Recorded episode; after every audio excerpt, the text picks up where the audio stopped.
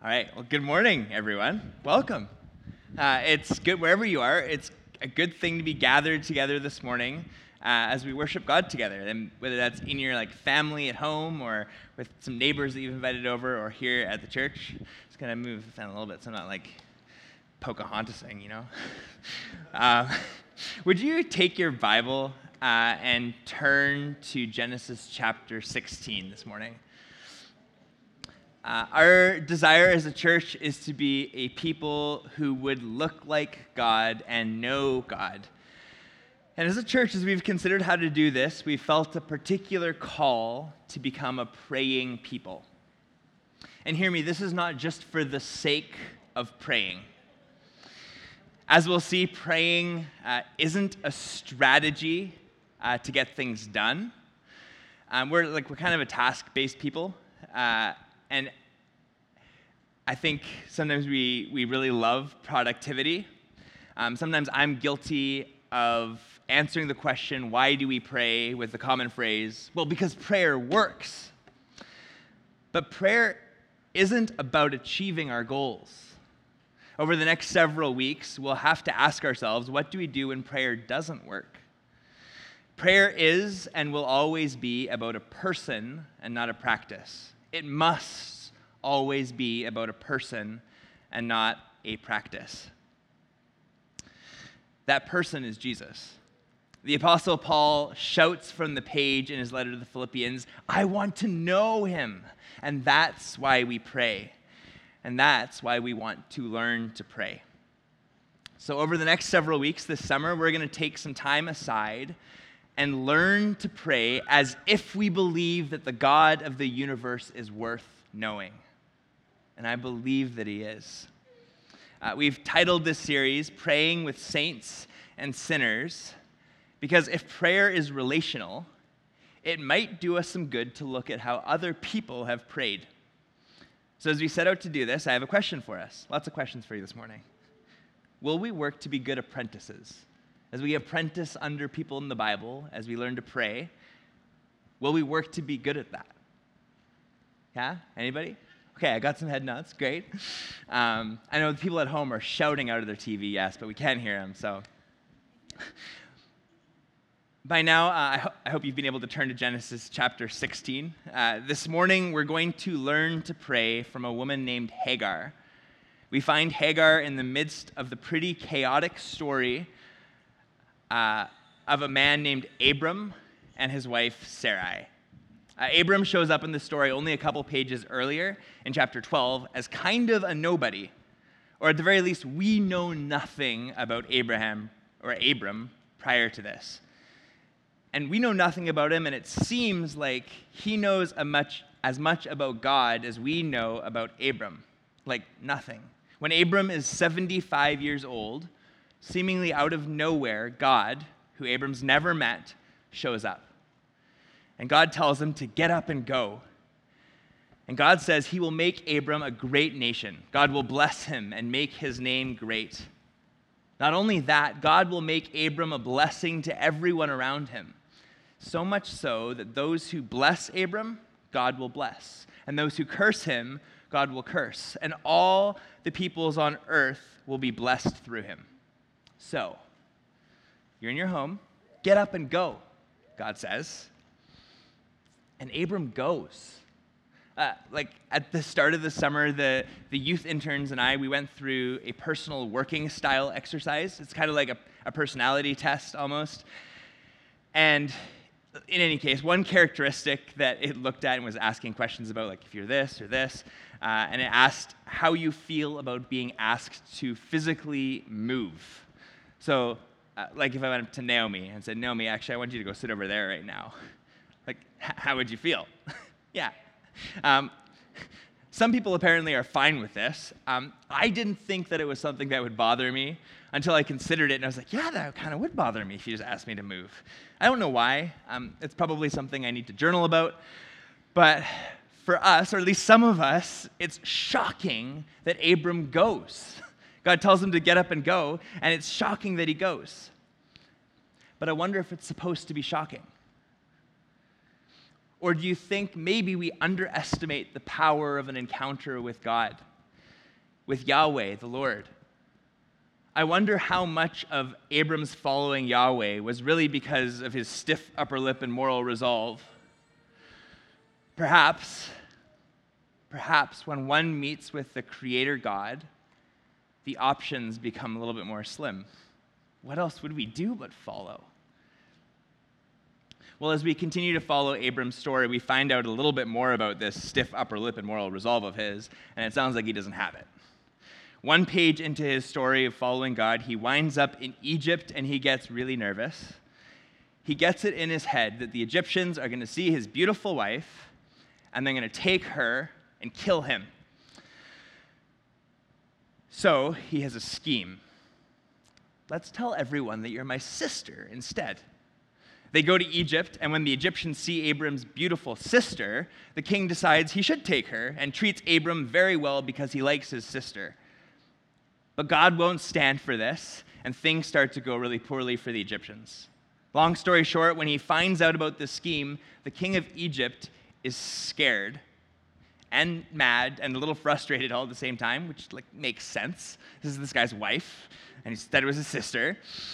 And he doesn't understand why Abram did this. And so he tells him, just keep your stuff, keep all the stuff I gave you, and basically says, good riddance, don't let the door hit you on the way out. So Abram leaves Egypt like Scrooge McDuck, swimming in money. He ended up with sheep and cattle and donkeys and camels and male and female servants. Remember that. This begins a bit of a chaos cycle in the lives of Abram and Sarai. God shows them who he is and what he's going to do, and they kind of nod, go, hmm, hmm, yeah, I, th- I think I get it now. And there are beautiful moments of trust in their story, to be sure. But sooner or later, and more often than not, they decide to do things their own way. Believe it or not, in a couple chapters, they pull the whole she's my sister stunt again. Like the same thing. Um, for much of the story, God tells them what he will do, and Abram and Sarai ask in response, like, yeah, but how? But how, God? How will you make me a great nation if I don't have an heir? How will I have a son when I'm old? How will my wife have a child when she is old? At some points, they actually laugh because they don't understand God's how. Alec Motyer calls their story a sad, tragedy bound attempt to help God keep his promises. And maybe as you nervously shift in your seats, let me tell you, you know as well as I do that this isn't unique to Abram and Sarai. From Adam and Eve at the tree to July 4th, 2021, thousands of stories, likely all of our stories, can be summarized in that way as sad, tragedy bound attempts to help God keep his promises. Think right from the start, God says, I've made you in my image, I've made you like me. And humans go, hmm, they say, if we eat this fruit, we'll be like God. There's a reason the story comes first. It's the story of humans. This is what we do. This is why, this is why, as I learn more and more about evils done in this country in the name of accomplishing God's goals, I'm not surprised. I'm sad. I'm angry at injustice, but I'm not surprised. This is the script the cycle, the human condition. Indeed, God has promised that He will bring people from every tongue, tribe, and nation to Himself, but in trying to do that the way that made sense to them, people bearing the name of Christ have done deep, deep damage. And this can only spiral. As we'll see every time we try to help God keep His promises, we actually just create another problem that needs to be healed, another opportunity for us to help, and another opportunity for more pain. It's like in those sci fi movies where they go back in time to fix one thing and then it causes a whole other list of problems, is kind of what we do. And it's in this context that we come to the person, Hagar, and where her story enters. A woman whom you'll see lives her life in light of the consequences of much of Abram's and Sarai's scheming. We've been, we've been talking about God's word all this time, but uh, now we're going to finally read uh, from Genesis 16. And in honor of God's word, I invite you to, to stand as we read together.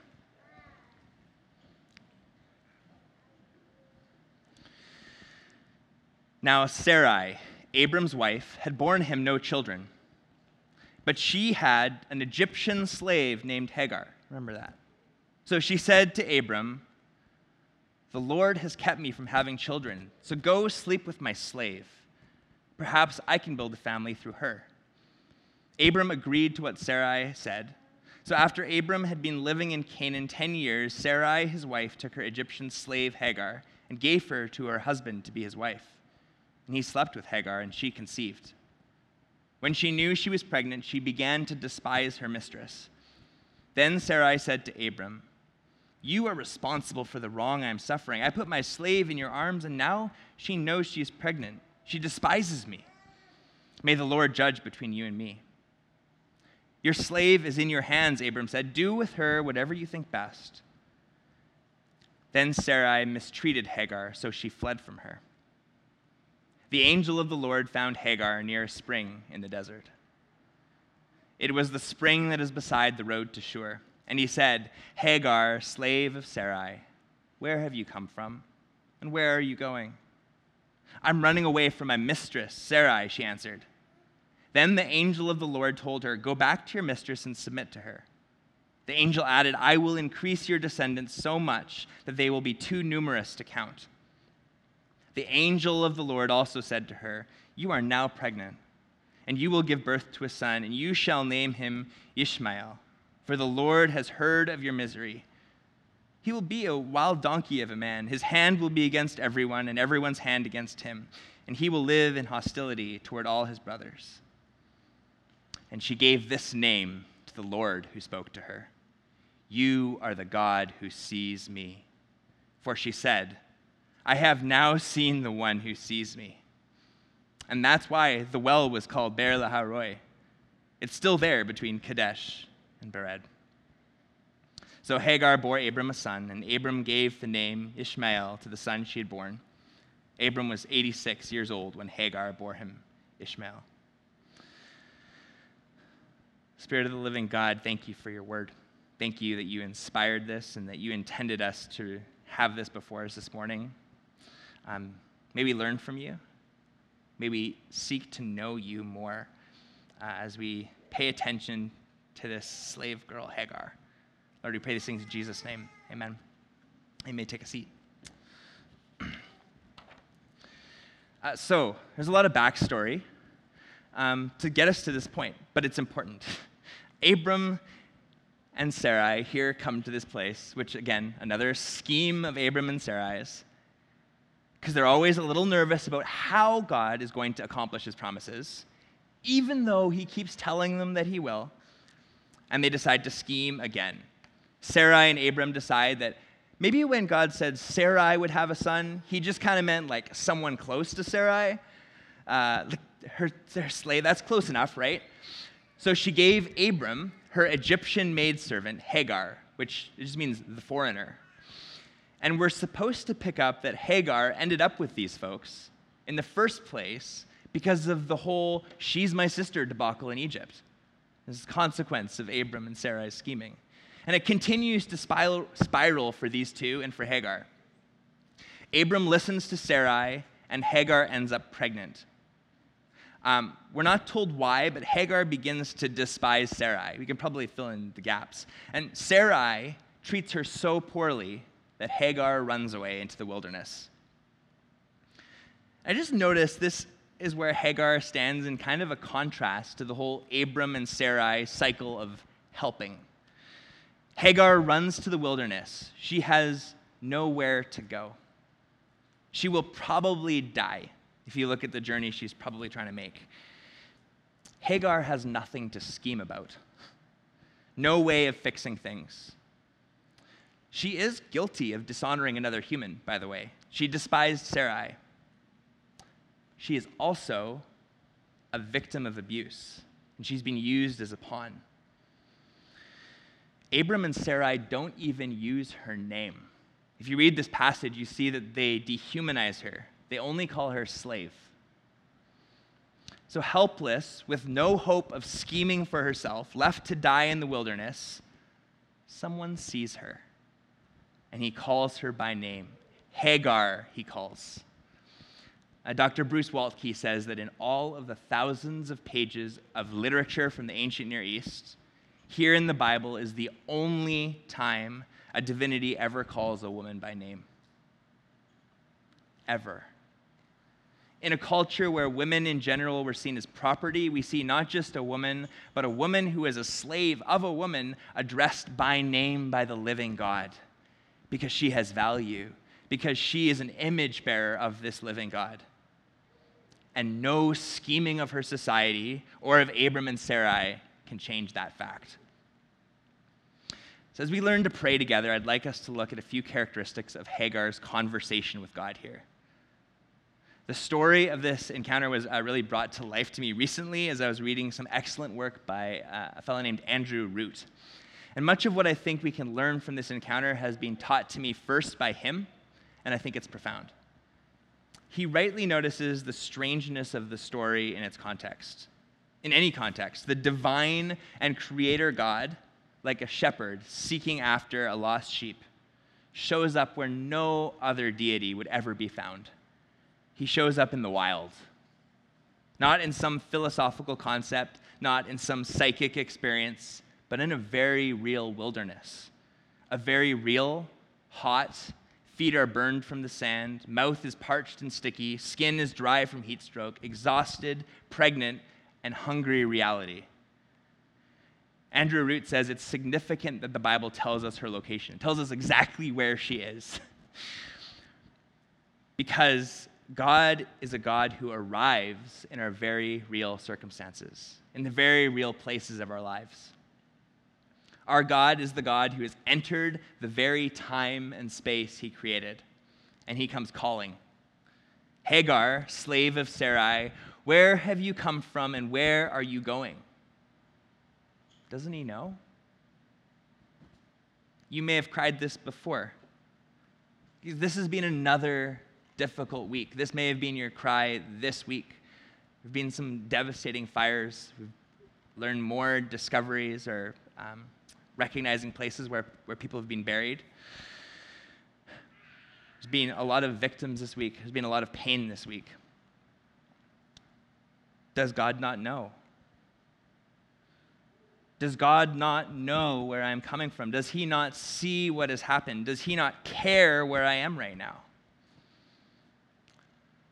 God does not ask because God does not know. He asks because He's about to do something. God is not a separate from our experiences kind of God who sits aloof. He asks because he is about to make himself part of her story. After today, after rehearsing her story in the presence of the living God, her past will change. The events of her past will not change, but once she has spoken to God completely about her past, she will never, ever think of her past in the same way. The arriving God, says Andrew Root, is going to press himself onto the narrative of her life, and in so doing, he will redefine it. The season of Olympic Games is coming again upon us, and it's crazy to me that it was 11 years ago that Vancouver hosted the Winter Olympics, which means it's harder and harder, because it's 11 years ago, for me to use these stories as illustrations in youth group. So I bring them here because more of you will remember them. the whole story of the Vancouver Olympics for Canada, like glitters of gold, literally, because we won the most gold medals of those two weeks, and we will not stop talking about it. It's 11 years later. And of course, we won the gold medals for hockey with that iconic finale in the men's final on the last day. Maybe your heart still skips a beat from residual adrenaline. But what was the story of that hockey game before the final goal? It wasn't necessarily a great story. Like in hindsight, all of those American points kind of add up like to the exciting story, the narrative that leads to Crosby's golden goal. But rewind before the end. When the future is unknown, when we don't have the end to shape the mood of retelling, when we don't know what we're actually hoping for. When we don't know, this is obviously not about hockey anymore, when we don't know how God will answer his promises. Our story feels bleak. But do you see how somehow, when something happens, when someone arrives, that without changing any of the events of the past, somehow everything still changes about the past? Hagar is telling her story to the Lord in the commercial break before the golden goal. She doesn't realize that she'll never tell the story the same way ever again. She encounters the Lord God, and once she has, she, not, she cannot see anything the same ever again. Hagar, where did you come from and where are you going? She's got nothing left, and that is precisely the place where God might be most noticeable. Remember Jesus? Blessed, he said, blessed are you when you realize you bring nothing to the table, when you have no more scheming left to try and save yourself. The person who knows their need for God is the most realistic person alive. Friends, where did you come from and where are you going? We know that God is there with you. Yes, even though I walk through the valley of the shadow of death, where did you come from and where are you going?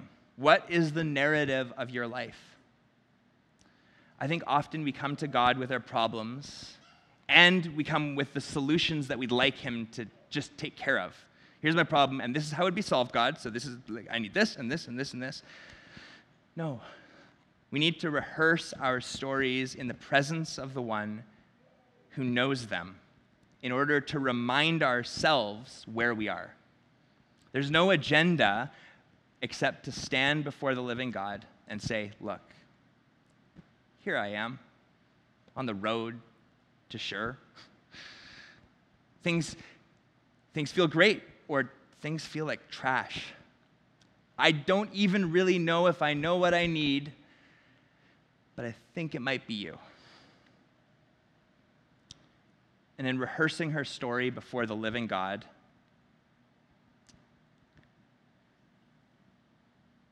he changes something in the end that changes the past backwards through time.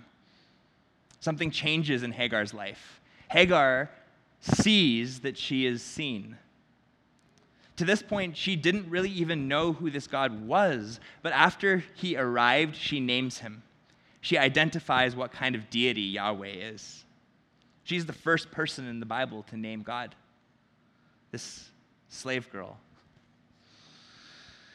and she calls him the God who sees me. And she gives an explanation. Uh, in the original, it's actually like, apparently, they say it's grammatically complex. And I love the way one translation puts it and how they interpret this. It says that Hagar said, Have I not gone on seeing after he saw me? Have I not gone on seeing after he saw me? I think this line characterizes Hagar's life. Now that she has been seen by God, she sees clearly. Everything has changed. Well, what can we expect from praying with God in this way? Like entrusting Him with our narrative. Well, looking at Hagar's experience, it rarely means that we stay put. All throughout this story, God is on a mission to bless the world, to minister to the people made in his likeness, to make them more into who he created them to be. So God tells Hagar to go back to Sarai. If we read this simply as a sterile account of someone following a set of rules, then this command seems cruel and insensitive. But this is the God who has seen her and been with her in her pain. To quote Andrew Root again, he is the one who has heard her story, shared in it, and encountered her as a person. He is the God who so enters our narrative that he came. For God so loved the world that he gave his very self, his only son. Scripture says it was for the joy set before him that he endured the pain of the disaster of our stubborn cycle of chaos. This God so loves Hagar and so values her that he sends her to Sarai. Why? Because Sarai is in her own desert and she needs a minister too. She's this barren woman who's trying to expect this child, and whatever evil she has done, God met Hagar in the desert, and now Hagar needs to go meet Sarai in her desert. Not, as Root says, with her tail between her legs, submitting to her bully, but as an ordained minister, blessed with a promise. God has said, Hagar, I have godlike work for you. I also have a promise for you. I will bless you too. Join yourself into the chaos of Abram and his family. Be like me and bless them. And look, I will bless you and your offspring. I will give you a role in the world transforming narrative that I'm writing. Now, remember, this is a moment for us to reality check. We love productivity, we love practicality, we love to scheme and think that we can do it on our own. So, what does this mean? It means we can be quick to take Hagar's story, Hagar's story, and press it onto our own. Or use this as like a nifty how-to manual. Okay, so after meeting God in the wilderness, Hagar needs to go back to her abuser to pastor her. Therefore, we have a neat plan that we can use for all of time, right? No. Because the Bible isn't a how to manual, it's a who's who. Who is God, and who are you in light of who he is? What we need is not a new scheme for what to do. We don't need to go, okay, like, how does one tell me, God, exactly what I must do if I was in this situation? What we need is an encounter with a living God. What we need is to pay attention to what He is doing. If we simply try and press Hagar's story onto our own, we're in grave danger of missing God in the wilderness. He doesn't want to press Hagar's story onto our narrative. He's come to personally join your specific story. But he doesn't want us to go, okay, well, what does one do when they come into the wilderness, chased off by somebody mistreating me? The goal isn't to go, oh, now I need to go back. The goal is to go, God, what would you have me do? Meet me here in this wilderness. Show me yourself. Show me what I'm to do. If we read this without actually wanting to know the God who wrote it, if we try and pray without actually pursuing the one we're trying to know, we're profoundly missing the point. The tenderness of this story is far too beautiful for us to make it into a process document. It's not about what works, but who is working. I have no idea what God will ask of you once he meets you in the desert. But I promise you it will be difficult. And if you asked anyone else to do it, like we look on on Hagar's story, you might jump to their defense and say, God, that's too hard. But just like Abram got up and went, I think we might too quickly underestimate the power of an encounter with a living God.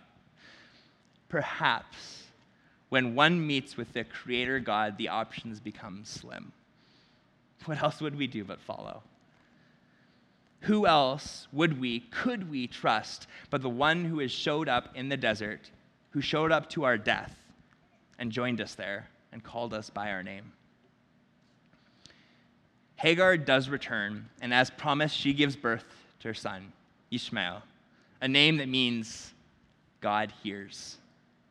And the cycle of helping God does continue in the life of Abram and Sarai for a while longer another covenant, another attempt to help God fulfill it. But Abram also starts to grow in his trust for God. One day, finally, faced with the death of the son he and Sarai were promised, Abraham actually finally says, I don't understand how God will keep his promise, but I know he will. I have nothing left to offer, no more schemes to bring. And in that moment, the Lord encounters Abraham, calls his name, and provides a new way. Root, later in his book, speaks of our well intentioned focus as North American churches to be seeker sensitive, to be places where people who are seeking God would feel welcomed. And that's not a bad aim. But he suggests that we might be better suited to be seeker sensitive in the reverse direction we ought to be sensitive to the God who seeks us. In the crazy of our day to day lives, I'm convinced that we miss most of what God is doing. I'm convinced we miss encounters with God in the wild wastelands because we either pretend that everything's fine or we're so busy trying to fix things, so busy trying to help God out, that we miss the fact that He's calling, asking, seeking. What if we spent less time presenting our list of needs and more time recognizing our neediness? Walter Brueggemann says that it is in these states of recognizing our neediness that we can expect God to arrive. When we know we're in the desert, that's when we can be like, oh, I bet God's here. I bet God's doing something. So, what if you, today, in the midst of your location, in the middle of your narrative, instead of asking why or how will God keep his promise to be good and faithful, what if you instead asked, Where's God? What is he doing? How might I know him more? And this whole narrative doesn't necessarily feel intuitively like a prayer because we're used to the formula of like, okay, dear God, our Father, we need to have this thing, we need to confront God. Hagar doesn't even go seeking God. God shows up, he's like, here I am. And sometimes I think we could do a good job of going, oh, I, I bet you God might be calling and seeking. I think that when we look for God looking for us, when we look for God looking for us, we see him. But we need help to do this. We need one another to help point out what God is doing around us, to take us out of our get her done mentality and lead us into remembering that God is active and living. I love what Hagar does. She names this place after this encounter. She names her son after this encounter. She builds in reminders into her life so that when times are tough, she can rehearse the new narrative of her past. She can go back and see what God has done that's changed everything before.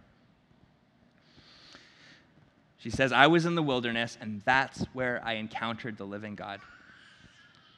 That's why the people of Israel were obsessed with storytelling. So that as a community, they could be always reminding themselves of who this God is. Friends, as a community, um, as individuals, as families, um, where I think we, we need to go.